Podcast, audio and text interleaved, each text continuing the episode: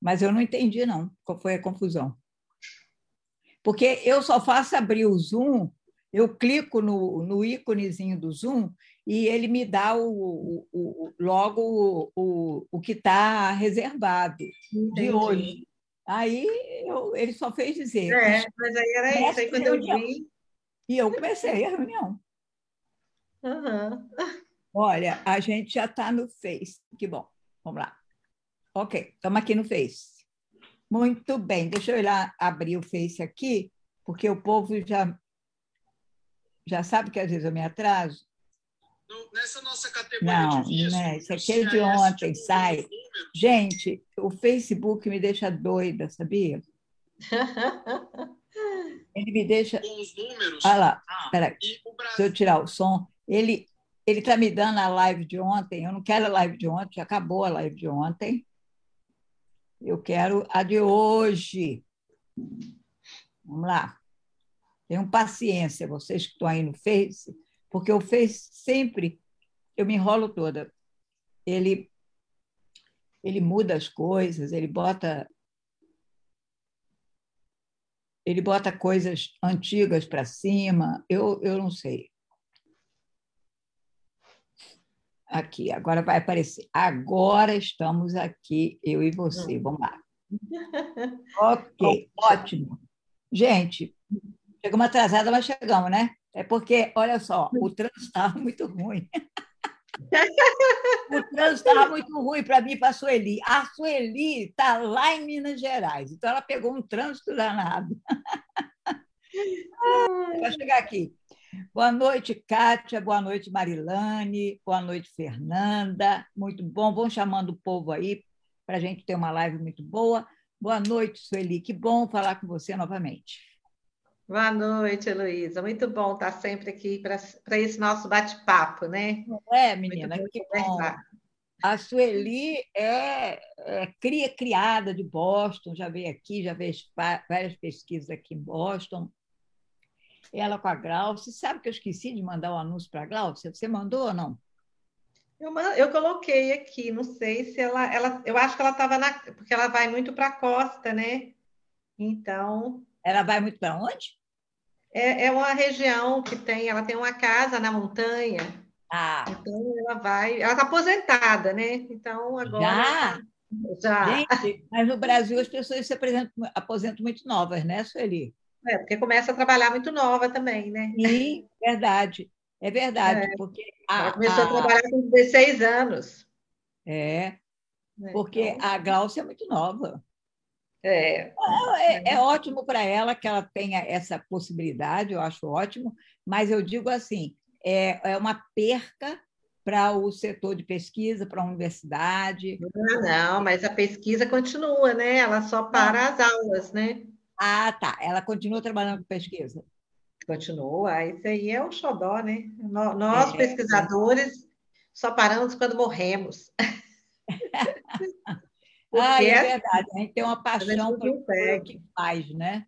É verdade. É, uma paixão e a gente, assim, né, os obje o objeto de estudo da gente vai só chamando para mais coisas e cada, cada situação surge uma questão nova que a gente quer, quer compreender, quer explicar, quer entender melhor, e aí a gente vai em frente na pesquisa. Isso Nunca é tem fim. Nunca tem fim. Pois é, e você, vamos contar aqui para o povo que algumas pessoas provavelmente não conhecem você, embora você já tenha feito live com a gente aqui e tudo, mas ah, você pesquisa muito essa, essa área de imigração, inclusive já pesquisou aqui os brasileiros de Boston. E eu vi um, que saiu um artigo seu há pouco tempo, é, ou foi uma entrevista que você deu, que você estava pesquisando o material dos imigrantes? Sim. O que, que é isso? O que, que você estava pesquisando? Bom, é, assim, eu tenho feito várias pesquisas né, nessa perspectiva da imigração, então hoje a gente está trabalhando com a questão da migração dentro desse contexto da, da Covid, é, e aí eu trabalho muito com entrevistas também longitudinais, ou seja, pessoas que eu comecei a conversar, a entrevistar há 15 anos atrás e continuo entrevistando até hoje. Então, esse percurso deles eu vou acompanhando ao longo desse, dessa trajetória toda de imigração. Então, esse é um conjunto de material que a gente trabalha com ele e que não é só a, né, o de hoje, do que está acontecendo agora, da imigração que está acontecendo agora, mas também de todo um processo que vem acontecendo. Hum. Então, são mais ou menos, eu tenho é, em torno de 18, às vezes, são 22 que são essas, essas entrevistas longitudinais, não só para os Estados Unidos, mas para a Itália e para a Europa, de um modo geral. É, hum. Então, isso vai construindo um conjunto de dados, né? E esses dados são, então, resultados, são, são fontes de estudos, né? E aí você passa por várias, uma, uma, uma mesma entrevista passa por várias, várias etapas diferentes da vida. Então, por exemplo, tem pessoas que eu comecei a entrevistar bem jovens, hoje já são, já têm filhos, os filhos já estão, né, adolescentes, então são, são, são trajetórias de vida, né, acompanhadas ao longo desses anos. É, você tem um conhecimento grande dessa, dessa, dessa trajetória, dessa história de migração é. dos brasileiros, principalmente onde você está, é. né?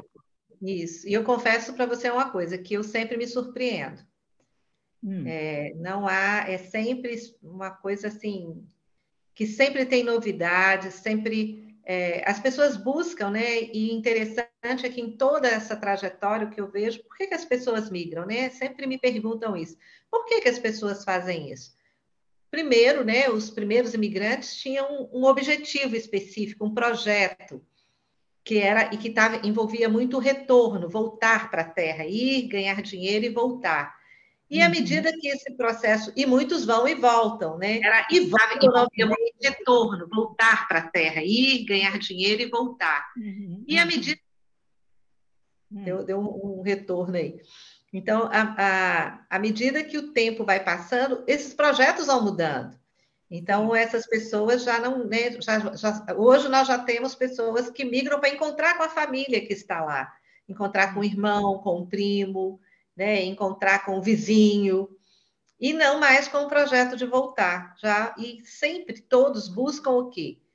Acreditam que vão encontrar uma melhor qualidade de vida, não só material, mas em todos, as, todos os aspectos também, estar num outro lugar. Né? Então, você tem desde aquele que vai para uma aventura, aventura no sentido de conhecer mundos novos, conhecer coisas novas, e que está pronto para essa aventura, até aqueles mesmo que buscam estabilidade, que buscam um, né, um lugar para que ele possa viver, ter estabilidade, criar sua família, e aqueles que querem levar a família por acreditar que esse lugar vai ser melhor. Então, nós temos, e aqueles que já viveram a vida inteira aqui, que é uma outra coisa que está acontecendo, né? Já estão aposentados e resolvem, então, que querem migrar. E aí vão viver, não mais em busca de um trabalho, mas em busca de conhecer esse lugar, de vivenciar, né, uma, e nem uma aventura, né, porque já são pessoas mais velhas e não estão atrás de uma aventura, mas de conhecer um lugar novo, compreender um contexto de vida nova, né, conviver com pessoas que por muito tempo às vezes deixaram de conviver, parentes, amigos. Então tem, hoje nós temos uma variedade de motivações né, desse fenômeno migratório. Mas o fato é que é, essa região, que é uma, uma, região grande, né, a região leste do estado, é uma região que é muito marcada por esse fenômeno da migração, está muito presente isso. E isso constrói essa, o que nós chamamos de uma cultura da imigração, em que as pessoas desejam migrar por, né, às vezes nem é, não se trata exclusivamente de uma questão financeira, mas porque eu gostaria de conhecer, porque eu já tenho parentes lá, porque acredito que lá vai ser melhor. Então, tem né, motivações diferenciadas. E essa ideia de migrar passa até assim a crescer junto com a criança, né? Ah, quando eu crescer, eu vou migrar. Uhum. Né? Quando eu crescer, eu vou. Né? E interessante que os fluxos também estão, estão diversificados. Antes era Estados Unidos e Canadá. Hoje, assim, a migração vai para diferentes lugares da Europa, né? Eu até encontrei um grupo que estava migrando para Moçambique. Eu falei assim, mas Moçambique é, a gente encontrou trabalho lá, nós vamos trabalhar em Moçambique. Então, assim, você tem Né? Minas Gerais é um estado né, é, que esse fenômeno migratório é muito marcante. Marcante. Eu vejo muito, quer dizer, eu vejo, eu sei de ouvir das pessoas que isso acontece muito, esse pessoal mais velho vai muito para Portugal, por uma questão de qualidade de vida, querendo uma qualidade de vida melhor, que eles acham que o Brasil não dá, e, e, e, e querendo escapar da violência. Né? Então. É. Mas, na verdade, assim. Não tem é. essa preocupação de ganhar dinheiro. Eles querem é. gozar a vida do jeito que eles podem. É. Agora, eu percebo muito que também está muito ligado a uma desesperança, né? É, eu não quero mais sofrer com essas coisas que acontecem, eu não quero mais ver, ver, a pobreza, né? Porque você convive aqui com isso, né? Hoje a gente sai na rua, você vê pessoas com a mala, você vê que não eram moradores de rua, se tornar, né, passaram por uma série de circunstâncias, a pandemia, a crise. Então isso, né, quando a, isso começa a incomodar muito e há uma uhum. certa desesperança, né? Desesperança no sentido de que realmente acha que não para ele pessoalmente, porque ele é aposentado, com condição de morar no outro país, significa que tem uma renda razoável para isso, né? Mas uhum. essa expectativa mesmo marcada, porque lá eu vou ter mais, não é só uma qualidade de vida, porque quando você olha para essas pessoas, eles têm qualidade de vida aqui. Uhum. Né? Mas é, uma qualidade de vida de poder viver em um ambiente mais alegre, mais feliz, com menos desigualdade, e que me incomode menos essa, essa desigualdade. Eu tenho um relato, inclusive, de um que ele fala exatamente isso. Eu quero viver num lugar que essa desigualdade não me incomode tanto quanto me incomoda aqui. Então, que eu não que veja boa, isso, né? Que, que boa consciência de ver a desigualdade no Brasil, mas não querer enxergar é como tapar o sol com a peneira, né? Porque aqui tem muita desigualdade. É, mas é, ela tem características. É mais pois é, é interessante, Heloísa, porque a desigualdade aí tem, como na Europa também tem, mas ela tem uma cara diferente aqui do Brasil. Sim. Então, quando essa cara é diferente, eu não a reconheço como desigualdade, né? Sim. E além do mais, igual, por exemplo, questões políticas, problemas políticos, tem em todos os países do mundo, mas não é o meu. Então, uhum. a briga lá não é minha, né? Essa dificuldade não é minha. Então, quando eu estou aqui, né, eu sofro com isso, porque é meu. Então, é. quando eu me afasto, há essa expectativa, né? Eu não sei se isso, se isso é concretizado, né? mas há essa expectativa. Como quando a gente vê que a vida de trabalho nos Estados Unidos não é fácil, como em Portugal também não é fácil, né? Uhum. É, mas há essa esperança e essa, essa ideia de que né, eu estou num lugar.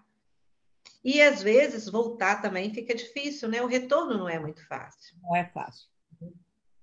Retorno não é fácil. Então, você que tem pesquisado, tem feito pesquisa, quantos anos que você está fazendo pesquisa? Ah, desde a década de 90, né? É, é, Específico bom, de migração é, internacional. É. é. quando eu conheço você, e foi quando a nossa imigração ali, final dos anos 80 e início dos anos 90, a nossa imigração aumentou muito, né? Uhum. Então, é, qual é a grande diferença que você vê? Qual era o perfil de 90 ou de 2000 e qual é o perfil agora? Você que vê os dois lados, né? Você vê daí de Minas quem vem para cá e quem volta. Uhum. É, esse perfil mudou muito, né? Os primeiros imigrantes foram aqueles, né? Porque você tem aquele o começo da rede, o começo da rede foi feita muito antes desse boom migratório do final do, né, da segunda metade dos anos 80. Esse, essa rede começa nos anos 60. Sim. E o interessante é que esses que vão nos anos 60, 65, 66, 67, eram pessoas que tinham um poder aquisitivo, porque foram documentados. Então, os primeiros que migraram, eles foram com visto de trabalho, descobriram né, é, é forma. E isso você precisava de um conhecimento para entender disso, de fazer um depósito também para uhum. ter o visto de trabalho. Então, é esse, esses primeiros que foram, foram os primeiros pontos dessa rede.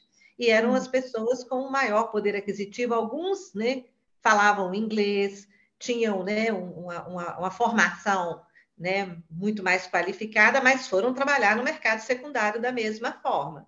Uhum. É, e ao longo desses anos, 70 até os anos 80, outros vão indo. E é muito interessante o relato desses que vão até 75.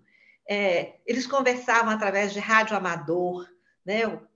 Lá nos Estados Unidos, nas montanhas de Nova York, trabalhando no hotel, ele tinha um rádio amador que ele conversava com os amigos dele aqui, que reuniam em um dado lugar e contava para ele como é que era, estimulava aí. E da mesma forma, e muitos foram nessa época.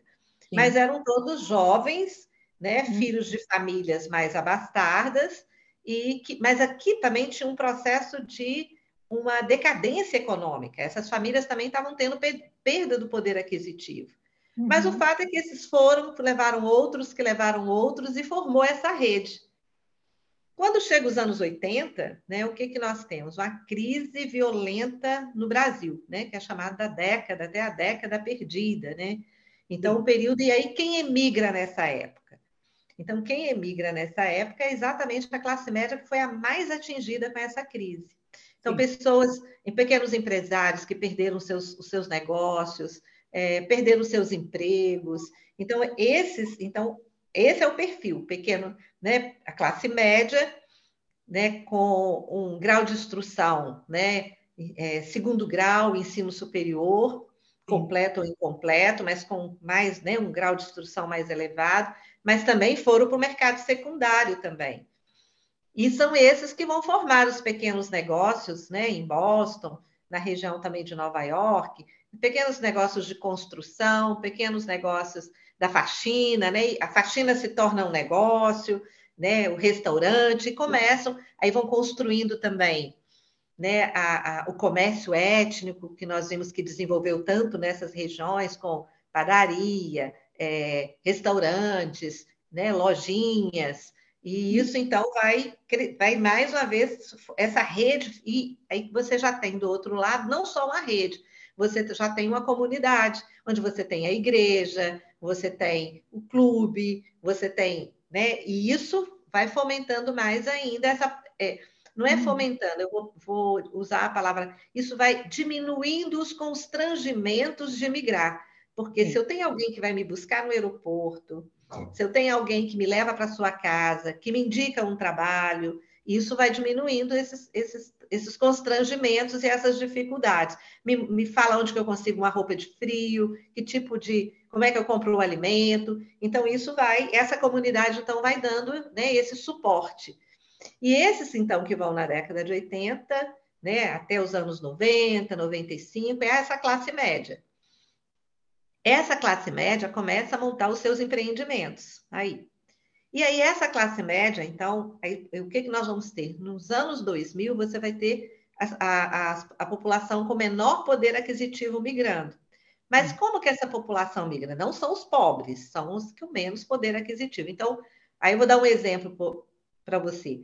O filho do vaqueiro, né? Que o, o filho do fazendeiro migrou montou um empreendimento. Esse é um caso concreto que eu tenho. O filho do fazendeiro, né, com curso superior, migrou na, em, nos anos 90, final dos anos 80, montou um empreendimento aí de construção civil, né, fazer pequenas reformas, né, e se deu bem, conseguiu, às vezes até conseguiu a documentação, esse caso conseguiu a documentação, e ele começa a precisar de mão de obra. Então, ele vai e financia o filho do vaqueiro, que não teria a menor condição de ir para trabalhar com ele. E assim uhum. você vai vendo a, a, empregada, que agora a dona, né, a, a, que era a dona da casa, tem um negócio de faxina, sabe que ela é boa na faxina e também financia. E aí você vai tendo as pessoas com menor poder aquisitivo migrando.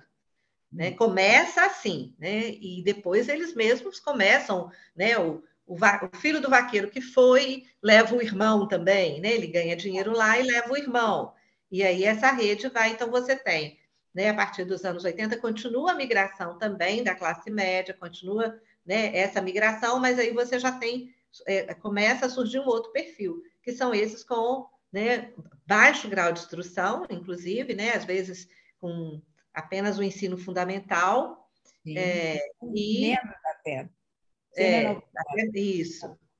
E você tem, então, uma mudança desse perfil. E, e, mais recentemente, a gente tem esse novo perfil, que são os aposentados, né? Que, ou aposentados, ou pessoas com uma, né, a, a, também eles né, a, têm um, um recurso bom, faz um investimento, compra uma casa, faz um investimento aí, consegue a documentação para estar né, é, documentado, vivendo aí de forma documentada. Esses não vêm para os Estados Unidos, não, eu acho. Pelo menos para cá. Talvez vá para a Flórida, mas para Boston. Vão para a Flórida, vão para a Flórida. Compram um apartamento, né? Eles vão para a Flórida. É, é, o Rio de Janeiro que deu certo, eles dizem. É. é um comentário da Fernanda Teixeira está dizendo: este atual governo tem acabado com minha saúde mental e de muita gente. Eu tenho muita vontade de morar fora do Brasil por um tempo, ter outras experiências. Muito bem, Fernanda. Você está onde, Fernanda? É em Minas também? Vou dar uma boa noite para a Simônia, que chegou aqui, que eu não, não tinha visto. A Malba. A, a... Desculpe, só botando óculos.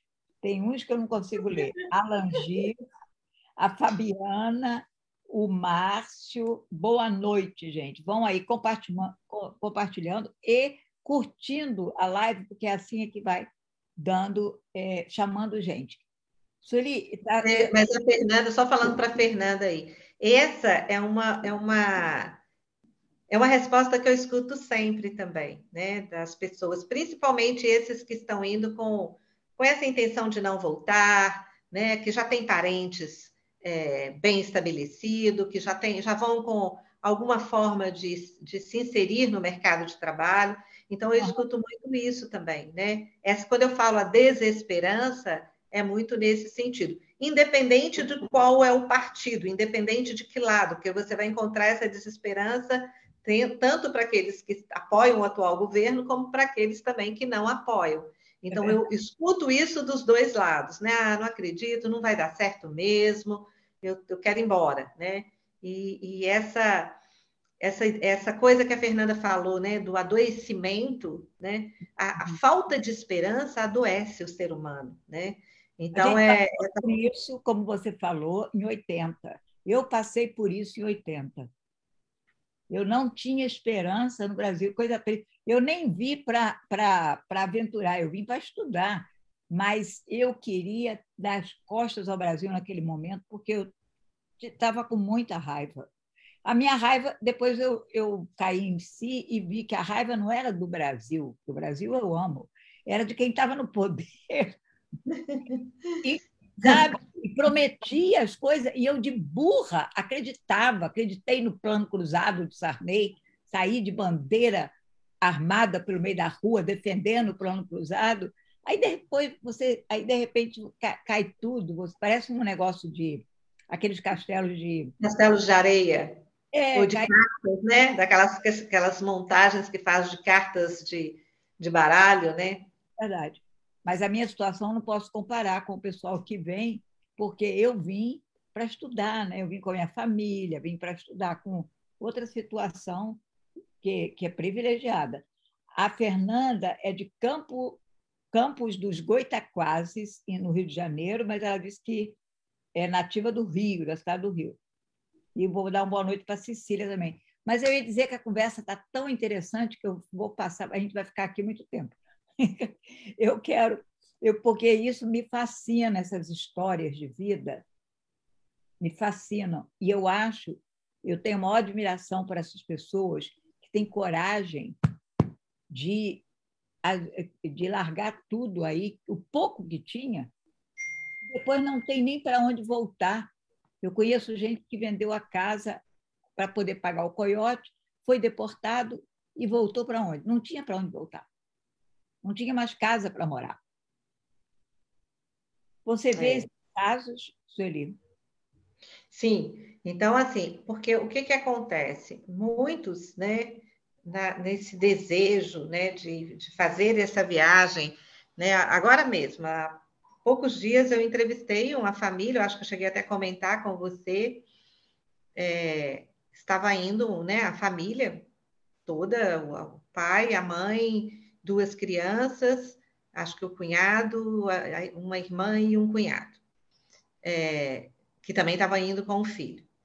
E aí, o que, que eles fizeram? Eram, são pessoas que tinham um emprego, um comércio, com, a, com essa crise, a situação né, da pandemia, a situação ficou pior, mas são pessoas que nunca deixaram de ter uma renda, de ter um trabalho. Inclusive, uma das, das meninas era professora da rede pública, então, quer dizer, não ficou sem receber. Mas tem família já né, na, na, nos Estados Unidos, né, é, em Boston, por sinal, e, é, e aí essa, essa ideia de que as coisas aqui não iam dar certo, essa dificuldade aqui nunca dá certo, a gente já trabalha há tantos anos, já né, luta por tudo, não consegue. E essa família tinha comprado, comprou uma casa na, na, nesse projeto Minha Casa Minha Vida, é, tinha uma moto, né? E uma casa com uma casa razoável, com os móveis, televisão, né? Computador. Eles venderam tudo e passaram a casa, né? Faça aquele contrato, passaram a casa por um valor, né? Do que eles já tinham dado. É, e venderam os móveis todos da casa e foram, né? É, um casal conseguiu entrar, né, com os filhos. O outro casal não, né? Foi, voltou. Agora você imagina a situação desse retorno. Né? É um retorno que, dizer, eles foram obrigados a voltar, mas segundo né, o, o, o, né, o marido, o rapaz, ele falou: não vou ficar aqui, eu vou voltar novamente. Ele já estava se organizando para ir novamente. Uhum. Né? Ele falou: não, não, agora não vou com a minha mulher, vou sozinho, não vou levar a criança, vou sozinho, mas eu, eu não, não vou ficar aqui, eu não tenho mais nada para ficar aqui. Então a situação vai, né? Não tem como voltar. E além disso, mesmo aqueles que, que vão, que, que ficam lá por um tempo, a volta é muito difícil. Porque quando a pessoa pensa em retornar, ela pensa em voltar para o lugar que ela deixou. Sim. Depois de algum tempo, esse lugar que ela deixou não existe mais. mais. Né? Porque também ela não é a mesma pessoa, ela passou por outras experiências, ela viveu, vivenciou uma outra cultura. Ela, né? E quando ela volta, ela não consegue ser aquela pessoa que ela era antes, é como a gente, querer que, voltar na, na na cidade da nossa infância, na casa da nossa infância, e querer ser né, aquela criança que a gente era. A gente não consegue ser. Então, quando volta, há uma grande decepção também. Mesmo aqueles que projetam a volta, investem em alguma coisa, raramente, né, um bom número deles não, não consegue ficar. Eu tenho até esse percentual em um estudo que eu fiz, né? É um, é, porque retornar é uma nova migração. Uhum. E aqui eu dizendo assim, depois de um certo tempo. Nesse estudo que eu fiz, até três anos, o impacto do retorno é menor. De cinco anos para cima, o impacto do retorno ele é quase que irreversível. Então, você imagina uma pessoa que fica dez anos, dez anos de ausência, né? mesmo que tenha mantido aqui a esposa, que tenha feito contato com essa esposa, ou que tenha ficado os filhos, o casal tenha migrado, né? Mesmo nesse caso, ele volta, ele não consegue ficar. Eu, eu já trabalhei, com, entrevistei um rapaz que ele foi muito bem sucedido, inclusive era, era empregado numa, numa, numa fazenda, é, trabalhava como meeiro nessa fazenda, tinha muito uma terra muito pequenininha próxima, que era dos pais, nem era dele. Ele migrou, ficou lá por acho que 15 anos, é, em, ficou em Denbury por 15 anos, trabalhou loucamente nesse período e ele comprou a fazenda que o pai trabalhava. Né? Mas nesses 15 anos morre o pai, né? ele não vem, e quando ele volta, ele sem documentos, quando ele volta, tem uma fazenda organizada, tem a terra, e, é, mas ele, ele fica aqui por um tempo e volta novamente. A frase que ele me disse eu nunca esqueci. Eu falei, mas por que, que você quer voltar? Se está tudo bem, o sítio, né, a fazenda está dando, tá dando lucro, dá para você viver bem.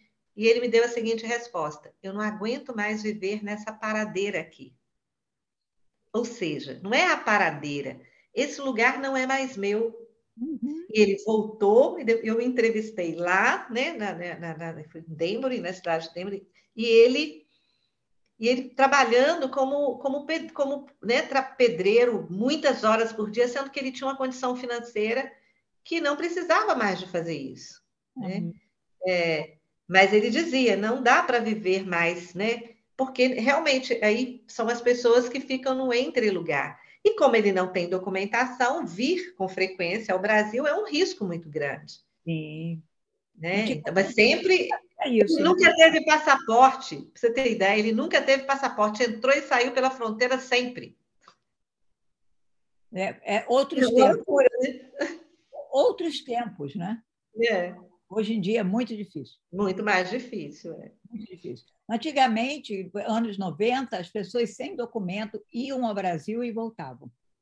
Porque uhum. eu conheço várias pessoas que foram e voltaram. Também. Uhum. Porque a imigração não tinha o registro. Então, a pessoa entrava... Não era digitalizado. Hoje é tudo digitalizado, os dados são todos cruzados. É... Exatamente. Hoje é muito difícil. A Kátia está dizendo que as pessoas que estão aqui incentivam trazer outras. Vou dar uma boa noite aqui para a Rosana, para a Marilane, eu já tinha dado. A Cecília está dando boa noite, boa noite. É... É, eu... Para a Kátia, eu queria falar para ela o seguinte: às vezes as pessoas dizem assim, quem está quem tá nos Estados Unidos mente para quem está aqui, dizendo que a vida né, não fala das coisas. Na verdade, não é isso que acontece. É, é um processo de que eu, eu estou aqui, né? A condição de vida é essa. Isso chama resiliência, ou seja, eu tenho que tirar o que é de bom para que tem aqui. Então, eu, eu, quando eu falo para o outro, a vida aqui é muito boa, mesmo a vida não sendo boa, do ponto de vista, por exemplo, eu, eu escutei muitos dizendo isso. Olha que maravilha que é isso aqui, olha a casa que eu moro. E eu conhecia a casa que ele morava, e a casa que ele morava antes era melhor do que aquela condição que ele estava vivendo ali, dividindo a casa com muitas pessoas, trabalhando muitas horas. A condição dele aqui era menor, era melhor. Mas ele precisa de dizer isso, não é nem para o outro, ele não está mentindo para o outro, ele está dizendo para ele. Né? Porque o voltar é muito difícil, como nós, nós né, falamos, então ele diz isso muito mais para ele. Então não é uma, uma uma coisa interessante, por exemplo, ninguém coloca no Face, né, que ele está sentindo dor, que né, está fazendo frio demais, que está tá trabalhando no frio, que o dinheiro não está dando para pagar o aluguel. Ninguém coloca isso no Face. A pessoa coloca no Face as coisas boas. É então, isso vai, vai o quê? Dá a ideia de que eu estou indo para um Eldorado. Tanto é que é essa expressão que muitos utilizam, Eldorado. Né? O Eldorado está muito mais a imaginação e nessa construção. Mas não é um, um, um ato de maldade. Quero trazer o outro para cá para viver né, a, a, a, todos esses constrangimentos essas dificuldades que eu vivo. Não, é porque ele constrói essa isso para poder resistir a essa dificuldade, sobreviver, né? Porque mesmo que ele ganhe dinheiro, mesmo que ele consiga né, ter um, bo, um bom emprego aí, há uma, uma não há uma completude na vida. Por quê? A saudade, né, é, a distância e o fato de não poder ir e vir é diferente para aquele que tem a documentação e pode fazer esse trânsito. E aí a gente vai observar o quê? Periodicamente ele vem aqui. Hum. Né? E, eu, e esses que vêm periodicamente dizem assim: eu vou recarregar minha energia. E eu acho interessante também que é o seguinte: a pessoa vem para é, Tumiritinga, né, governador Valadares, ele podia conhecer o Brasil inteiro, né? Ir para Recife, mas ele vem para cá, para o seu ponto de partida. Né? Às vezes, por que, você não vai conhecer o Brasil? Você não viaja, não vai. Não, primeiro eu venho para cá, depois eu vou para outros lugares, né? Porque é exatamente isso. Então, aquele que não pode fazer isso, não pode retomar, não pode vir, para ele é muito difícil, né? Então ele precisa de criar essa, dizer para ele que lá está bom. Então, vamos ver o que. Estou dando boa noite aqui para a Fátima também, que chegou. A, a Fernanda está dizendo: eu não teria coragem de ir sem o visto. E, e a Kátia está dizendo: a vida aqui não é só mar de rosas. Tenho até pena de quem chegou agora e tanta gente, mas tanta gente chegando, que quando chegar o inverno, só Deus sabe como será. É verdade. o Edson está dizendo aqui: The American Dream is my worst nightmare. é verdade. Está chegando tanta gente, meu Deus, e as histórias. Eu ouvi uma história tão triste ontem, e hoje eu tentei ajudar a pessoa de alguma forma, mas é, é, você vê o, o tipo de, de, história, de ligação, de pedido de ajuda que chega lá no grupo, são pessoas que estão passando por uma situação terrível. Chega e, por exemplo, você diz para mim, ah, venha, venha, venha aqui, é como você disse, vende o peixe para mim, ok, eu venho. Pode, você pode ficar aqui na minha casa um dia. Eu fico nas suas casas 15 dias, na terceira semana, você já quer que eu vá procurar outro lugar. Você já começa a. Porque você tem a sua vida. Outra coisa, eu chego sem falar inglês, eu não tenho carro, eu não tenho nada, eu fico dependente de você. E aí você tem. Aqui as pessoas trabalham 24 horas por dia, né? Para poder pagar a despesa da, da travessia. Então, você não pode ficar me carregando para cima e para baixo, você não pode. Você me ajuda nos primeiros dias, mas depois eu tenho que me virar. E se eu não aprendi a me virar no Brasil, muito menos aqui, que é outro país. Então, eu vejo isso todo dia, gente, mas é muito triste, porque as pessoas estão se colocando numa situação de risco muito grande. E com criança, porque o que está entrando é, são famílias que estão entrando, entendeu? São mulheres. É, que Luísa, e interessante, por exemplo, mesmo que a pessoa diga, né? Não, não venha, a situação aqui não está boa, porque também existe isso, né? Olha, não venha, que não está se pagando, o valor da hora de, de trabalho está muito baixa, você não consegue trabalhar em dois empregos, você só consegue um, então você não vai ganhar o suficiente, não hum. venha. Mas isso não é suficiente dizer não ah, venha. Uma pessoa vem Por quê? Por quê? Porque tem outras coisas que acontecem, é o que eu chamo dos mecanismos facilitadores né, de, para migrar. Então, aqui tem muita, muito chama, muita coisa que chama é, né, e que mostra essa facilidade da migração. Além de que, eu estou falando que não é bom, mas o, o, o seu parente que mora do meu lado recebe uma caixa cheia de coisas interessantíssimas, uhum. né? E se é velho, se é novo ou não, as pessoas não percebem isso. Mas olha quantas coisas boas que vem nessa caixa. Então, essas caixas que chegam são um convite para ir. Né? O, as fotos que vêm, ninguém tira foto todo sujo, trabalhando numa situação. Né? Você manda foto do feriado, do dia de folga, né? quando você Sim. vai para para algum lugar bonito, que quando encontra com um amigo. Então, essas fotos que chegam aqui, ou que vão para, né, para o Face, que as pessoas estão vendo, isso também fala: olha, como é que a vida é ruim? Por que está falando para eu não ir se, ela, se lá a vida é tão boa? Porque o que é, o que é apresentado é isso. E além disso, tem as propagandas. Você vê que tem. Eu, eu, eu acho que eu não mandei para você, eu vou mandar para você uma propaganda que passa no horário nobre da TV, dizendo que é para fazer o, o é, que se não conseguiu visto, tem o dinheiro de volta, né? Que então propagandas assim que estimulam a migração. Enganosa. É, falando agora já está aberto, você pode fazer seu visto, venha nos procurar. É uma agência oficial que faz essa propaganda. Você é, é, tem uma tem um ônibus que sai periodicamente, é, eu acho que uma ou duas, três vezes, né, dependendo do fluxo que tem, e que te deixa na porta do consulado, ensina tudo o que você precisa, organiza o seu documento, agenda a, a, a entrevista e te deixa na porta do consulado e te traz de volta. Olha que facilidade é essa. E eles estão dando visto? O consulado está dando visto? As pessoas que vão pedir visto. Alguns elas... sim, outros não, né? Tem uns que sim, outros não. Aí depende das condições da pessoa, né? Mas, mas já tem, mas assim, isso estimula né, as pessoas a, a migrar. Então, são esses mecanismos, né? E essas coisas que chegam, essas imagens, essa, essa vida né, no Eldorado. Né? Aqui é quem está aqui, que nunca foi. Falar, eu entrevistei né, também há pouco tempo um jovem de 16 anos. Ele falou, mas você não quer fazer faculdade? Não, quero, vou fazer faculdade, né? Está estudando. Mas eu vou, pro, eu vou lá nos Estados Unidos, eu quero conhecer, todo mundo vai, por que, que eu não vou? Uhum. Então, quer dizer, olha para você ver essa ideia, né? Que é o que a gente chama de cultura da migração. Eu vou, eu vou fazer faculdade, mas se eu não passar, se eu não conseguir, aí eu vou, fico lá um ano, depois eu volto. É, é. lógico que não vai voltar, né? Felipe, tem vários comentários aqui que eu quero ler, mas a, uhum. a, dói muito a desesperança do jovem, né?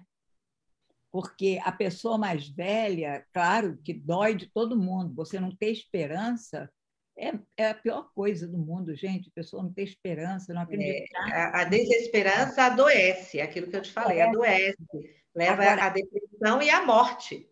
Sim, com certeza. Mas o jovem que termina os seus estudos, vamos dizer, de segundo grau, e, e quer entrar na faculdade, eu acho até que está um pouco melhor o acesso à faculdade no Brasil, mas é, para as pessoas mais pobres ou negras, mas é, sabe, não ter esperança de conseguir um trabalho. Porque na minha época de estudante, a gente já arrumava trabalho na faculdade, não tinha dificuldade. Assim, não era que caía do céu. Na faculdade, podia escolher qual emprego, né? Sim, eu já tra... eu entrei na faculdade. Tra... É verdade que eu trabalhei dois anos de graça no jornal, que o jornal não me pagava porque me explorava. Mas, enfim, eu era explorada, querendo ser explorada, porque eu adorava o trabalho. Mas, é, assim, tinha emprego. A minha irmã estudou medicina trabalhando na Caixa Econômica. Tinha, tinha emprego na minha época. Né? Já a geração dos meus filhos não teria. Eu, eles cresceram aqui, mas já era aquela geração dos anos 90, final dos anos 90, que já não, já não tinha a mesma perspectiva no Brasil de emprego, não. Já não saía, porque outro dia eu estava discutindo, conversando isso com um amigo meu da minha idade, dessa época, e a gente estava dizendo assim, a gente casava, já casava com a casa própria, pagando uma prestaçãozinha do Inocop. né? Comprava é. um apartamentinho, uma casinha do Inocop, ia pagando aquelas prestaçõezinhas, mas era um, né? É, se alugasse, logo depois tinha uma dava uma entradazinha, tinha planos habitacionais que você podia fazer isso com seu salário de professor ou o que fosse. Hoje em dia não tem mais nada disso, né, Sueli? Não tem emprego, nem, nem esses planos são difíceis, não, não, não facilitam a pessoa que é pobre que é, ou que é classe média baixa. Eu era classe média baixa. Deixa eu ver aqui que tem um bocado de. O Edson está dizendo ah, o imigrante é o escravo da era moderna, subcitizen. E a, eu quero que você comente sobre isso. E a Cecília está dizendo assim: então, aconteceu muito comigo essa situação das pessoas pensarem que minha vida era melhor aqui ou mais fácil, ou monetariamente vantajosa, comparada com a vida no Brasil? Bem, primeiramente, moro em Massachusetts e mudei para cá quando tinha 23 anos, em 2004. Assim como eu, muitos outros brasileiros chegaram nessa mesma época. Trabalhei muito, trabalhei horas que nunca trabalharia, de 10 às 6, ou de 4 às 10, mais, 40 horas, mais de 40 horas por semana se morasse no Brasil, quer dizer, ela não trabalharia isso se morasse no Brasil. Não existia um fim de semana ou um feriado de folga. A vida aqui não é fácil, mas é muito relativo. Não trocaria a minha experiência daqui por nada. Sou muito grata por tudo que vivi para chegar onde estou. Ô, Cecília, muito obrigada por você compartilhar com a gente a sua história. E a Fernanda disse: Eu gosto muito das suas lives. Obrigada, porque apresenta a realidade. Obrigada, querida. E a Fátima está dizendo assim: olha, isso é verdade. Tenho muito conhecido que diz que está querendo vir para cá. Quando eu falo que as coisas por aqui não estão muito boas, que o custo de vida está muito alto e você tem muita dificuldade para arrumar até apartamento para alugar por causa do custo, eles viram e me perguntam: por que, que eu estou aqui? Porque ainda eu não fui embora. Então, acho melhor deixarem eles vir. É, e ter sua própria experiência. É verdade. A gente não pode viver a experiência por ninguém. Está aqui a Juliana Bertoldo, está aqui a Antônia Alves e a Cristina Mertens. Boa noite, gente. Então, responda ou, ou dê sua opinião sobre o comentário do Edson, que disse que aqui a gente é o escravo da era moderna. E essa história da Sicília, que é muito interessante, e, a, e a, o comentário da Fátima também. É, da Sicília, né, foi o que eu até já tinha comentado, né, da, dessa situação de que as pessoas querem, né, não acreditam, né? E por que, que as pessoas não acreditam mesmo quando alguém diz, olha, não vem, estuda aí, né? Por exemplo, tem um, um caso de uma tia que está lá há algum tempo que manda dinheiro para o sobrinho estudar, mas o sobrinho está estudando, mas ele fala, mas eu quero ir. E ela fala, não, faz a sua carreira aí, estuda. Mas ele tem esse desejo, porque é esse território da migração é um território que fomenta esse desejo. Então, ele tem primos lá, ele vê fotos, conversa com esses primos né, pelo, pelo Instagram, é, e aí fica vendo as coisas, os lugares que esses primos vão. Agora, esses primos, já na idade dele, já trabalham. Né? Começam a, e ele está estudando, ele só está estudando, os primos não. E, e, e diferentemente, mas é difícil para ele acreditar. Então ele fala: eu vou, eu quero ir. Né? Mas se você formar, fazer sua carreira aqui, por isso que você vê muitos que terminam a, a universidade, como que você falou mesmo, a perspectiva de emprego é né, muito pouca, é, e aí, mesmo tendo um curso superior, às vezes prefere migrar, né, numa tentativa de que lá eu vou estudar, mas a gente sabe que não é tão fácil assim para ir sair daqui para tentar estudar nos Estados Unidos, são muito poucos os que conseguem isso. Alguns conseguem, eu conheço alguns, mas é muito difícil isso, né?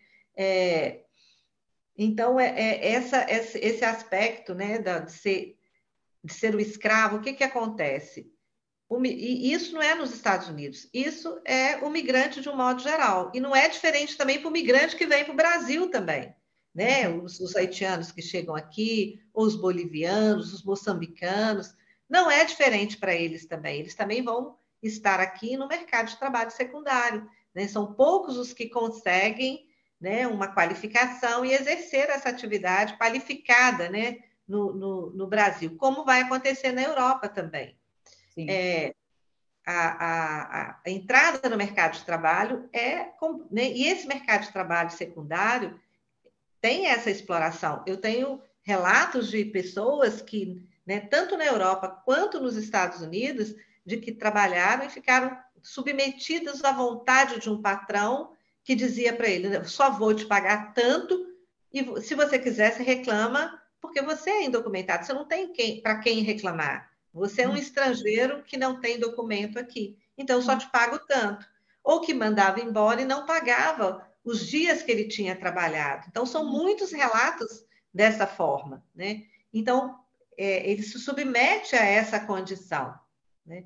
Eu, eu entrevistei uma moça na Irlanda é, que ela ficou como ela ficou prisioneira trabalhando no, no, no... isso é tráfico humano né Hã? Isso é tráfico humano é ela exato ela ficou trabalhando e ela ela custou a se libertar desse trabalho é, é, de fato escravo né é, mas a, a, a situação do migrante sempre né a, da maioria dos migrantes é trabalhar com essas condições trabalhar né, as horas e né, além das horas possíveis que um, o corpo humano aguenta e suporta é. por muito tempo. E, depois... e, aí tem um outro aspecto que é como, quando eles, quando volta, como que essas pessoas voltam. Então é um outro lado da pesquisa que eu também né, tenho realizado que muitas pessoas voltam doentes. Então esse, esse, aqueles que, que retornam, porque quando não conseguem mais trabalhar e acabam voltando, né? e aí voltam ou são por doenças psicológicas ou mesmo de problemas físicos, né? Pelo excesso, é, é, o excesso de esforço repetitivo que faz, então, a musculatura, é, alimentação inadequada, uso de produtos químicos, por exemplo, há vários casos de mulheres que usam produtos químicos, como não lê inglês, não percebe que o produto tem que ser diluído, que tem que usar máscara, que tem que usar luvas, e não fazem isso, mesmo que alguém fale para elas, faça isso, elas acabam não fazendo, porque não tem o conhecimento, tem a informação do uhum. perigo, mas não tem o conhecimento né, de que, de, de, qual o impacto desse perigo para a sua saúde. Então, Exato. voltam com doenças, então, doenças tipo problemas de pulmão, né, é, é, doenças pulmonares, doenças é, de musculatura e doenças psicológicas, isso, assim, muitos casos, inclusive nos postos de saúde e também nos, nos, nos atendimentos particulares. Né? Na uhum. psicologia, então, o pessoal que atende, né, os psicólogos, relatam, nós fizemos um estudo aqui com psicólogos, e eles falam da quantidade de pacientes que retornam com essa, né, vão com a desesperança e voltam com mais desesperança ainda, né? Ah. Porque voltam sem lugar, perde a sua, né? Tem a sua identidade, né? É, é, abalada. Então uhum. tudo isso causa um, também é, são impactos muito grandes. Então é, ser é, escravo, né? Eu acho que essa relação de trabalho no mundo capitalista coloca o trabalhador sempre numa posição de ser explorado, né? Não, não, não importa o tanto que você ganha, mas se você ganha um salário maior é porque você produz muito mais, né? Nenhuma empresa no, no, nesse sistema econômico vai te pagar algo que você não, não, não retribua pelo menos cinco vezes esse valor senão Exato. ela vai à falência, né? Ah. Então, isso faz parte do próprio sistema. Agora, estar no mercado secundário num país estrangeiro te coloca numa situação de maior vulnerabilidade ainda. E isso Sim. não é o país, isso é o sistema que impera no mundo. Isso vai acontecer no Brasil, vai acontecer na Itália, na França, na Irlanda e nos ah. Estados Unidos também, com o estrangeiro. Agora, há uma diferença, né? do imigrante, que é um migrante europeu para os Estados Unidos, a posição dele é diferente do migrante latino, né? Ah, que vai ocupar uma posição diferente. Eu fiz, eu, eu, eu, uma vez eu entrevistei a questão de trabalho em Portugal e eu vi muito é, é, é, esses relatos e um dos relatos me impressionou muito. Era um, um rapaz, assim, já um senhor, né? Já já estava em Portugal há alguns anos, engenheiro, atuava lá como engenheiro, trabalhava numa empresa, e ele dizia, né? Então, ele não estava no mercado secundário, uhum. mas ele estava falando que queria voltar para o Brasil, porque ele nunca, mesmo sendo competente, ele não conseguia uma ascensão dentro da empresa, porque ele era estrangeiro, e ele, ele percebia isso claramente, né? O fato de eu ser estrangeiro, outros né, passam na minha frente, pessoas que eu ensinei se tornam meu chefe, mas eu não consigo acessar. Por quê? Porque eu não sou né, é, nativo. Então, a empresa não. não né, há essa barreira. Né? E isso é evidente que tem outros que não, tem outras empresas que não, grandes empresas, multinacionais, mas esses são relatos que a gente vê repetidas vezes, né? É, mesmo naqueles que são os qualificados, né? Porque a gente trabalha também com esses imigrantes qualificados. Claro. Isso sem falar na situação da mulher, né, Luísa? Também que não é fácil. Né? É outro capítulo a situação da mulher. Outro capítulo. É, mas eu só queria dizer, essa questão trabalhista, por exemplo, que é muito séria, é, depende, falta muita informação também, né? Ou falta, ou falta o conhecimento, como você disse. As pessoas se sentem muito acuadas e reféns e elas não têm coragem de procurar ajuda ou de denunciar a situação, né? E dependendo de onde ela esteja, há recurso. Por exemplo, aqui em Massachusetts, a pessoa tem o recurso, ela faz a denúncia e a, a, a autoridade, a, a, polícia, quem seja, vai entrar, em, vai entrar em cima, vai tomar conta e a pessoa ainda vai se beneficiar de, de provavelmente de regularizar a situação imigratória. Mas falta muita informação e as pessoas têm muito medo, né? Elas têm muito medo. O medo da deportação é uma coisa impressionante. É, quando eu, eu, eu tive fazendo, né, eu, eu também, assim, toma, quando a gente vai fazer essas pesquisas, a gente toma todos os cuidados, né?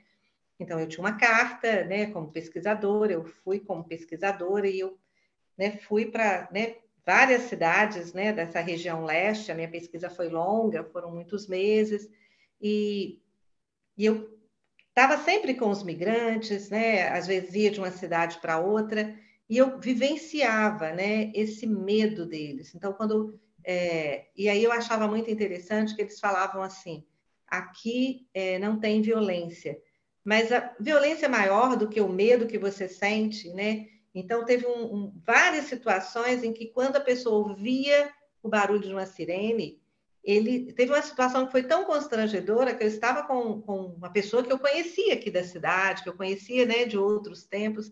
Ele ouviu né, a sirene atrás, ele ficou tão apavorado, tão apavorado, que ele fez xixi na roupa, de tanto pavor que ele teve.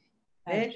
E aí ele entrou numa coisa e tal, e viu que não, né, não era com ele, mas ele ficou assim, descompensado, e com muita dificuldade não conseguiu dirigir. Eu falei, então deixa que eu levo o carro, que eu tinha também a carteira, né, para poder né, dirigir e tal. E ele ficou assim, num estado de pânico. Quer dizer, que violência maior do que essa, né? E ele tinha falado que uma das grandes coisas que ele tinha lá das grandes, era não ter violência. Então, mas é porque para esse migrante, o que, que é violência para ele? É o assalto à mão armada. Uhum. É, mas aí o interessante é que eu perguntava para ele: quantas vezes você foi assaltado no Brasil? Não, nunca fui assaltado, mas meu vizinho foi, meu amigo foi, não sei quem foi, teve essa morte. Então, assim, essa desconstrução também do Brasil, para que eu fique lá, eu preciso disso também. Né? Eu, tenho que, eu tenho que ressignificar positivamente a minha uhum. condição aqui. Então, uma é. forma de fazer isso é dizer, né? Lá não é bom, né? Uhum. E aí é, é, é, é, uma forma, e eu falo assim, isso não é só o imigrante, nós fazemos isso o tempo todo, né? Você vai fazer um concurso, não passa no concurso, fala, ah, mas aquilo ali era coisa de peixinho, né? Era só, né? É, quem indica, né? E uhum. o concurso que você passou, né? Você foi indicado ou não? Mas é uma forma da gente quase que dizer para a gente, nem é para o outro, é para a gente mesmo, né? Eu, eu não eu não consegui né, justificar isso. Então, isso faz, isso faz parte da natureza humana. É verdade. Deixa eu ver aqui os comentários. Ah, o Edson está dizendo: você pode denunciar, mas perde o emprego. E hoje está difícil de conseguir outro em função da pandemia. Bom, se você denunciar o patrão, provavelmente você tem que sair daquele emprego, né? Você não quer ficar trabalhando. Às vezes, não. Às vezes é uma denúncia de que a pessoa não pode nem demitir, mas bom, aí é a escolha da pessoa, né? Ficar no emprego dessa forma ou denunciar e receber o que, o que merece. Mas, é, às vezes nem é uma escolha, Heloísa, porque assim a condição que ele está é uma condição tão complicada é que ele não tem uma escolha a fazer, né? Então eu não tenho como voltar, eu não quero voltar, eu não tenho para onde voltar. Precisa daquele dinheiro. Eu quero aqui, quero ter sucesso aqui. Então, hum. é melhor, às vezes, engolir esses sapos, porque lá na frente eu vou ter uma situação melhor. É verdade. Então, às vezes, não, nem, nem tem condição de fazer. E essa é você ter a informação e ter o conhecimento a uma grande distância disso. Né? Hum. Porque hum. a, a, a, confiança nas instituições, o brasileiro não confia nas instituições, porque nós temos um exemplo de que não se confia em instituições. Claro. Então, ele, ele leva isso com ele também, mesmo que ele fale, né? É, ah, aqui tudo é certinho, né? Mas ele, ele, não, ele não confia, tem essa desconfiança, né? A desconfiança do leão, né? o medo da deportação. Então, será que comigo vai acontecer isso mesmo? Será que isso é fato mesmo? Então, ele tem esse receio, né? É um receio fundado, né? Numa experiência vivida por ele. Uhum. É verdade você tocou num ponto muito interessante. É, então, e o Edson continua dizendo: o medo com que se vive aqui é aterrorizante. as políticas antimigrantes do governo anterior deveriam ser consideradas terrorismo. É, e eu acho, ele fez um comentário lá em cima que eu não li, uh, que ele disse: Eu estou ficando doido. a Kátia. Olha, disse... Edson, deixa eu falar uma coisa para o Edson.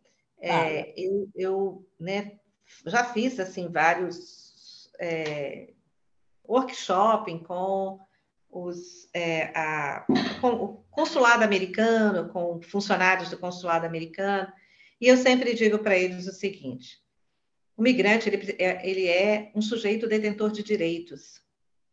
ele, ele, ele tem que ser respeitado. Qualquer tipo de comportamento, né? Mesmo na deportação, é um direito do país deportar, mas é um direito do ser humano ser respeitado. Uhum. Não importa né, é, é, se ele está com documento ou sem documento. É obrigação do Estado, seja o Estado brasileiro, seja o Estado americano ou qualquer outro Estado, respeitar esse migrante. Com um detalhe: o migrante brasileiro é um trabalhador. Uhum. Né? E como trabalhador, ele tem que ser respeitado no mundo inteiro, inclusive pelas autoridades brasileiras. Claro. Né? O, né? O, o, o, consulado brasileiro tem que receber esse imigrante com muito respeito, porque ele é um trabalhador. Não vou Sim. falar que ele é um herói, ele é um batalhador, ele está buscando né, uhum. uma, a sobrevivência dele. Ele, tá, ele foi porque ele acredita que a vida dele era melhor. E ele não foi para é, se aventurar, né, para se divertir, ele foi para trabalhar. Exato. E do migrante, é, o migrante nos Estados Unidos, seja brasileiro ou seja qualquer migrante, ele leva riqueza para esse país. Então, nesse processo, qual foi o gasto, o custo que o Estado americano teve com um jovem que chega aí com 23, 24, 25 anos e que vai trabalhar e produzir para esse país? Uhum. Zero gasto. Né? Uhum. Enquanto que o governo brasileiro teve, né? o Estado brasileiro, não vou nem dizer governo, vou falar o Estado brasileiro teve gastos, né? Ele né, vive, viveu aqui, não tem como você viver num país e, e não ter né, a, a estrutura para viver nesse país. Então, tá. esse, esse, esse jovem de 20, 20 e poucos anos, né, foi formado aqui, foi, né, Aqui ele, ele, ele se tornou uma força produtiva e vai produzir lá. Então, ele tem que ser respeitado. Seja o, o, o paraguaio que vem para o Brasil, tem que ser respeitado como migrante, como trabalhador, como força de trabalho, como também o brasileiro que vai para outros lugares. Então, eu, é, uma vez até me perguntaram, né, numa dessas reuniões, o que, que, o que, que tinha que fazer para parar esse fluxo migratório, parar essas idas de principalmente aqui da nossa região para os Estados Unidos. Eu respondi, falei, ó, eu, até quando me perguntou, falou assim, ó, vou fazer uma pergunta simplória. Eu falei, mas a resposta é tão simplória quanto a pergunta. É, se você se, se tiver uma redistribuição melhor da renda, se não houver uma concentração da riqueza em alguns países, uhum. ninguém vai sair do seu lugar. Quando Sim. a situação do Brasil era de pleno emprego, as uhum. pessoas não migravam, o fluxo migratório reduziu. Sim. Então, se você tem condições. Agora, o mundo inteiro é, é, incentiva o consumo, principalmente de bens não duráveis. As pessoas desejam. Quem não deseja ter um computador? Todos nós estamos aqui. Eu quero ter o melhor. Eu quero ter um celular de qualidade. Né? Eu quero ter coisas que são os bens que a, a, a sociedade do consumo coloca que vai me trazer felicidade. Então, eu quero ter esses bens. Só que você tem uma distribuição de renda em que em alguns lugares é possível ter e outros não. E para onde que as pessoas querem ir? Para onde é possível ter isso, né? E esses bens que são bens materiais, né? Tem outros elementos que tem que ser pensado nesse movimento migratório. Eu posso ter acesso a, ao consumo, mas eu não tenho acesso a outras coisas que também me dão qualidade de vida, né? Que é, a segunda, é, é estar no meu lugar, porque para o peixe o melhor lugar é a água. Mesmo que ele esteja num aquário, esse aquário não é o mar, Uhum. Né? Esse aquário pode ser bonito, mas não é o mar. Mas eu quero um mar que seja limpo, né? Que não. Então, né? as pessoas migram em função disso. Então, é, e por isso que eu digo, o, o, migrante ele é um trabalhador, ele não é um bandido. Ele e uma coisa que eu falo sempre, não é ilegal. Você pode ter observado que eu não usei a palavra uma vez ilegal aqui. É sem documento, sem porque documento. ele não é ilegal, ele não é criminoso, ele é um trabalhador. Claro. E como trabalhador tem que ser respeitado pelas autoridades brasileiras é. E pelas autoridades estrangeiras também. E, e, é muito triste você ver como o Brasil está é, é, autorizando os Estados Unidos a deportar essas pessoas nesses voos charter, né? algemados pela, pelos pulsos, pela cintura e é, acorrentados e pelos tornozelos? Olha, os primeiros que chegaram, os primeiros voos que chegaram, né, é, do, do, governo Trump, é, os funcionários do aeroporto fez vaquinha para comprar alimento para essas pessoas. Pessoas que eram lá de Goiás, desceram em Belo Horizonte e não sabia como ir para Goiás, não tinha como dar um telefonema. Verdade. Tá? Não teve nenhuma, né? Não teve nenhuma, né, nenhum acolhimento. Uhum. Né? E qual crime que essas pessoas cometeram? Ir trabalhar. É ir trabalhar, exatamente. Esse foi o crime que eles cometeram. Uhum. Né? Então, faltou respeito de um lado e de outro. Né? Respeita esse cidadão, porque Uhum. independente de qualquer coisa, é um cidadão brasileiro e, como tal, tem que ser protegido. Sim, concordo né? plenamente. Mesmo que tenha cometido crime, mesmo que ele seja tenha né, feito alguma coisa, assassinado, ele é um cidadão. Vai pagar de acordo com a lei. Vai trabalhar de acordo, exato, pagar de acordo com a lei. Agora, o migrante não, o migrante é um trabalhador. Hum.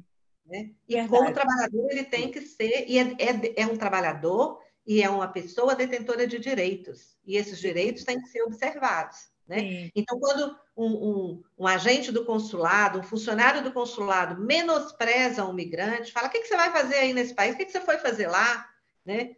Hoje você tem um consulado mais humanizado, mas em 2004, 2006, você deve saber como é que era, como é que os, os brasileiros eram recebidos, né? Pelo, dentro do próprio território brasileiro, que era o consulado. Né? Verdade. O início dos anos 2000 começou a mudar isso com Fernando Henrique Cardoso.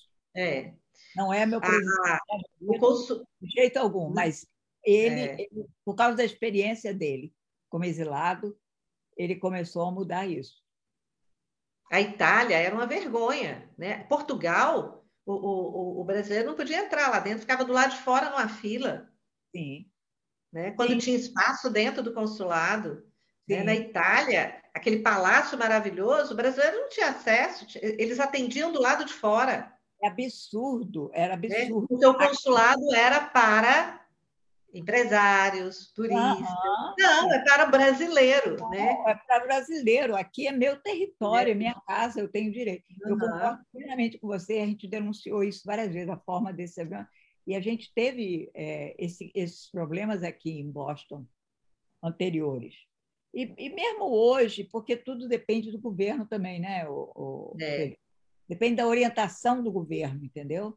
Então, é, se o governo não é um governo que não, não tem respeito por si mesmo e não tem respeito pelo seu concidadão, infelizmente, muitas pessoas que estão trabalhando para aquele governo se, é, se portam daquele jeito.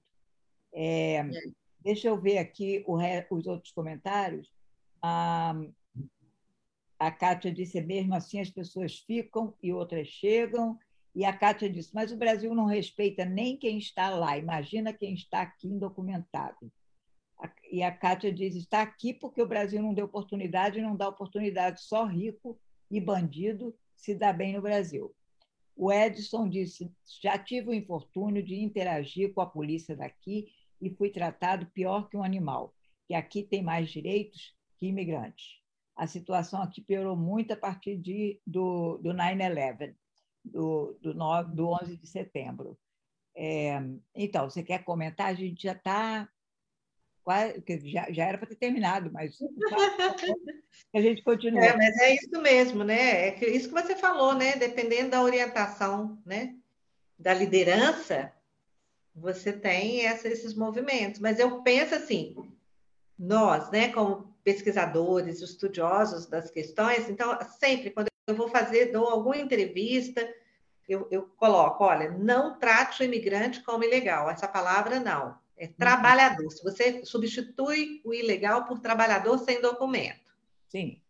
Tá? Porque exatamente por esse respeito que nós temos que construir e que o migrante também, na fala dele, ele tem que construir esse, esse respeito, né?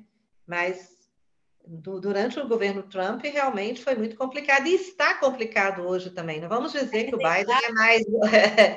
Mas você nota, é, é muito sintomático essa história de governo, da orientação, porque você nota uma mudança de comportamento por parte dos oficiais de imigração, você nota não não não estou defendendo a administração do Biden não, porque ele ele não não está ajudando muito.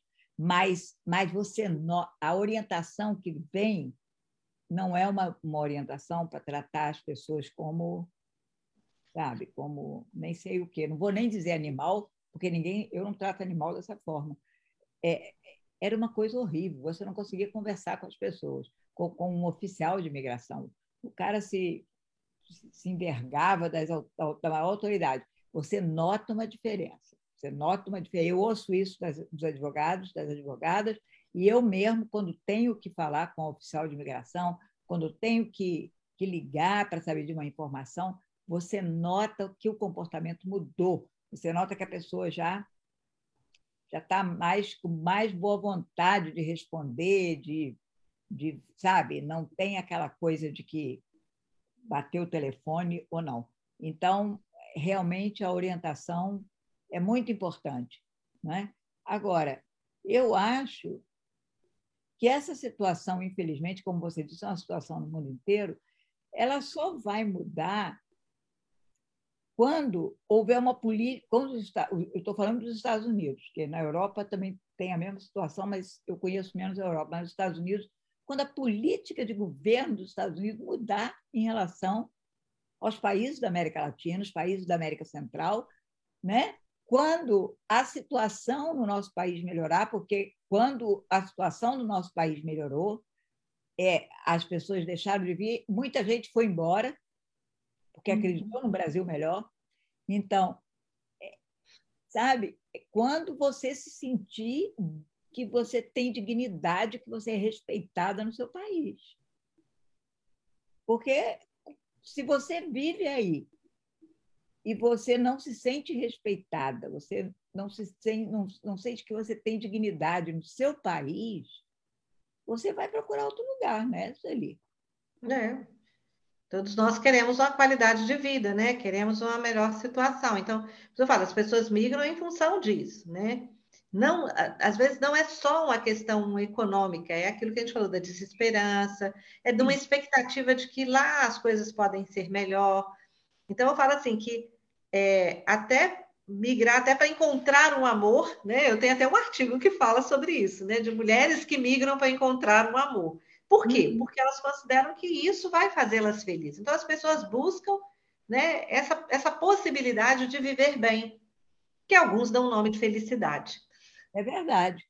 Então, para a gente encerrar, a, a Cristina disse essa discussão muito importante, o Edson, não, o Edson já li, a Kátia disse, está entrando todo mundo, poucos estão sendo deportados, se tem criança, entram todos. E a Cristina está dizendo: acredito que o problema com a polícia piorou com Trump e os últimos eventos. A comunidade Latinx deveria se unir. Então, para a gente encerrar, é, qual é a o que como é que é, o governador Valadares reagiu? O que, que mudou em governador Valadares nessas décadas de imigração? E, e essa, essa, essa eu acho, eu não sei qual é a palavra certa, essa confusão de política dos brasileiros, o governador Valadares fazendo propaganda o Trump ou não fazendo propaganda. É, uma briga de outdoor aqui. Né? Uma briga de outdoor. Gente, eu fico impress... fiquei impressionada com o último outdoor que você me mandou, né, de que o Trump ganhou a eleição. Isso é uma pessoa. O Trump ganhou a eleição. Não, o Trump perdeu a eleição no voto. Não, né? Porque na urna eletrônica aí não tem urna eletrônica. Né? Ah, era isso que dizia. Eu perdi. Aqui não tem urna eletrônica. Imagina, eles pode acontecer no Brasil. Contando noites e dias, contando voto para poder. Mas o, o, o, é interessante, né? Que mostra assim, não vamos deixar acontecer aqui o que aconteceu nos Estados Unidos, né? O Trump perdeu a eleição porque né? a, urna era, a urna era eletrônica. É, só pode ser, né? Porque aqui é. Bom, mas assim, o que isso que né, você colocou, Valadares, esses anos, né, mais de 50 anos de fluxo migratório, não só Valadares, mas a região inteira, são mais de 30 cidades né, que né, têm esse fluxo migratório. Algumas cidades chegam a ter, de, dos domicílios da cidade, é, 86% tem alguém que migrou. Né? Então, você imagina, a cidade quase toda, né, praticamente tem, né, todas as famílias, todos os domicílios têm é, alguém que, que, que migrou para qualquer parte do mundo, mas que que migrou para o exterior, não é migrou dentro do Brasil, não, migrou para o exterior. Uhum. É, então, é um fenômeno muito marcante e que marca, né? E uma das, das marcas é essa cultura da imigração, essa ideia né, de que. E com isso você tem uma, uma quase que um menosprezo ao local. Né? Então, isso é, é a parte mais perversa disso, né? dessa, dessa perspectiva. Apesar de que aquele que migra leva a saudade, leva, né? Por exemplo, eu visitei é, é, locais em que tem né, a, a, pedra da Ibituruna, a cidade de onde a pessoa veio, né? Ele faz aquele pôster enorme, prega na parede da casa. Então você vê que tem um amor por esse lugar que ele deixou. Mas as pessoas que aqui ficam não têm essa relação. E essa, essa negação e essa supervalorização do, do, do que está lá fora, tudo, né? As pessoas dizem, ah, só pode ser aqui, porque aqui tudo é ruim. E não é bem assim. Aí também, né, em outros lugares também as coisas são ruins, como aqui também tem coisas boas e coisas ruins. Claro. Mas essa ideia, né, ela, ela né, contagia o jovem, e isso vai, então, isso é, é, essa cultura da migração traz esse aspecto negativo, né, e muito perverso para né, as, a, a, as cidades, né, com esses fluxos migratórios tão, tão intensos. É, então, é, é, isso é uma das, das, consequências disso, né? E outras questões menores, mas também, por exemplo, as pessoas que retornam, a questão da, da saúde, né? Dessas pessoas que retornam doentes, é muito, é um percentual muito grande. Agora, eu tenho pesquisado sobre as doenças infecto-contagiosas também, junto até com o Eduardo, a gente fez um estudo aí, eu continuo fazendo estudo nesse hum. sentido. Então, pessoas que deixam de fazer o tratamento e migram com essas doenças infecto-contagiosas e que né, essas doenças vão vão atacá-lo muito mais quando ele não tem o tratamento e ainda ele pode ainda ser um transmissor. Então são fatores que é, são né, são pesados para a região, né? Pesa a região. Mas tem também né, o aspecto que as remessas que vêm, que não são tão significativas mais, mas que já foram significativas em outros tempos, né? Então, são fatores que vão marcando né, o território, vão marcando as pessoas. E é que é quando me pergunta quando isso vai acabar. Não, o fluxo migratório é contínuo, né? Ele aumenta ou diminui. Vai depender dessas condições, como eu respondi, né? Distribui melhor a renda que ele acaba. Ele acaba, exatamente. Um dia a gente chega lá, né, Sueli? Nem que seja na utopia, a gente acredita nisso. É, não, temos que acreditar, não podemos perder a esperança, né, gente? Olha aqui, o último comentário que eu vou ler da Fátima está dizendo: o Brasil tem um sistema de votação invejável. Verdade, Fátima, concordo plenamente. Muito melhor do que aqui fico pensando o que passa na cabeça de uma pessoa de querer votar, voltar para o modo de, do voto impresso. Penso que eles mesmos querem que o país regrida ao invés de progredir. É, não tem, não tem explicação, Fátima, concordo com você. Aliás, acabou a votação? Você sabe? Sueli? Eu não sei, eu não né, não estou vendo, né? Então não sei o que aconteceu. Eu, eu dei aula, né? Eu comecei da aula às 6h15. Estava votando é... às 9 horas, quando eu. 9 horas do Brasil, 8 horas aqui. É, e a previsão era de que iria até meia-noite e meia, uma hora, ia demorar. Estavam votando, não, estavam dando palpite, né? Uhum. Acabou, Fátima? Qual foi o resultado? Diga aí, porque senão eu não durmo. Diga aí. Até que eu desligue aqui, que vai achar. Não passou, não? Ah, então hoje eu vou comemorar. Hoje eu vou tomar um copo de É, mas não havia nenhuma perspectiva de passar mesmo, não. É verdade, mas eu vou te contar. Na verdade, essa perspectiva não existia, mas é uma forma de criar burburinho, né? A, a, criar insegurança. O objetivo e a meta foi atendida, né? É, Para aqueles que exatamente. propuseram isso. Que era de criar essa instabilidade, criar esse burburinho. Então, essas coisas. Segurança. né? Criar a insegurança, é, é. É, Sueli, porque, só para terminar, porque eu ouvi ontem de uma jornalista brasileira fazendo uma análise do, de, de, de, do que seria a tal famosa parada hoje no Planalto, é, ah. frente do, do palácio, e ela disse, ela, ela jornalista disse, eu estava dizendo para uma amiga, amanhã eu vou pegar o carro e vou até lá para ver essa parada, eu quero ver, para poder escrever, analisar e tal. E ela disse que a amiga disse, disse não seja doida, não vá, isso é um perigo. Então, exatamente, cumpriu essa missão de criar insegurança, de colocar medo nas pessoas, das pessoas chegarem a acreditar que aquele botar os tanques na rua significa que os tanques vão começar a. Foi, foi um vexame total, os tanques tudo caindo aos pedaços, tudo velho. É, ah, não vou nem entrar nesse assunto, senão a gente vai começar outra live. Amanhã a gente discute mais sobre esse assunto. A, a Fátima disse: não foi aceito. Ô, oh, Fátima, você, olha, você deu aqui o, a água benta para a gente hoje à noite. Obrigada. Amanhã voltem, que tem mais live. Amanhã a gente vai falar, vai conversar sobre um problema, outro problema sério, que é a violência contra os negros no Brasil. Sueli, a gente tem que. Isso aqui é um, uma, uma novela, né? Foi um capítulo hoje, mas a gente vai continuar. vai ter mais capítulos porque eu sou fascinada por esse assunto e eu tenho certeza que você tem muito mais para falar que hoje não deu para cobrir. Ok, é sempre um prazer estar aqui conversar com você. Né? Você é sempre muito acolhedora quando a gente está aí, quando a gente aparece por aí, para os meus nossos estudos e tudo mais. Ai, e é sempre muito bom conversar com você, né? Eu gosto muito de estar. E conversar sobre isso para mim é, é muito leve, né? no sentido de que eu tenho prazer em estar né, falando sobre essas, essas, essas pesquisas e esses estudos. Isso, nossa. E mas... assim, te admiro muito porque eu sei que você é uma batalhadora pelo migrante, né? Imagina. Pelas condições do brasileiro, pelo Brasil, vibra por isso, então é sempre muito bom estar aqui com você. Valeu. Eu, eu agradeço.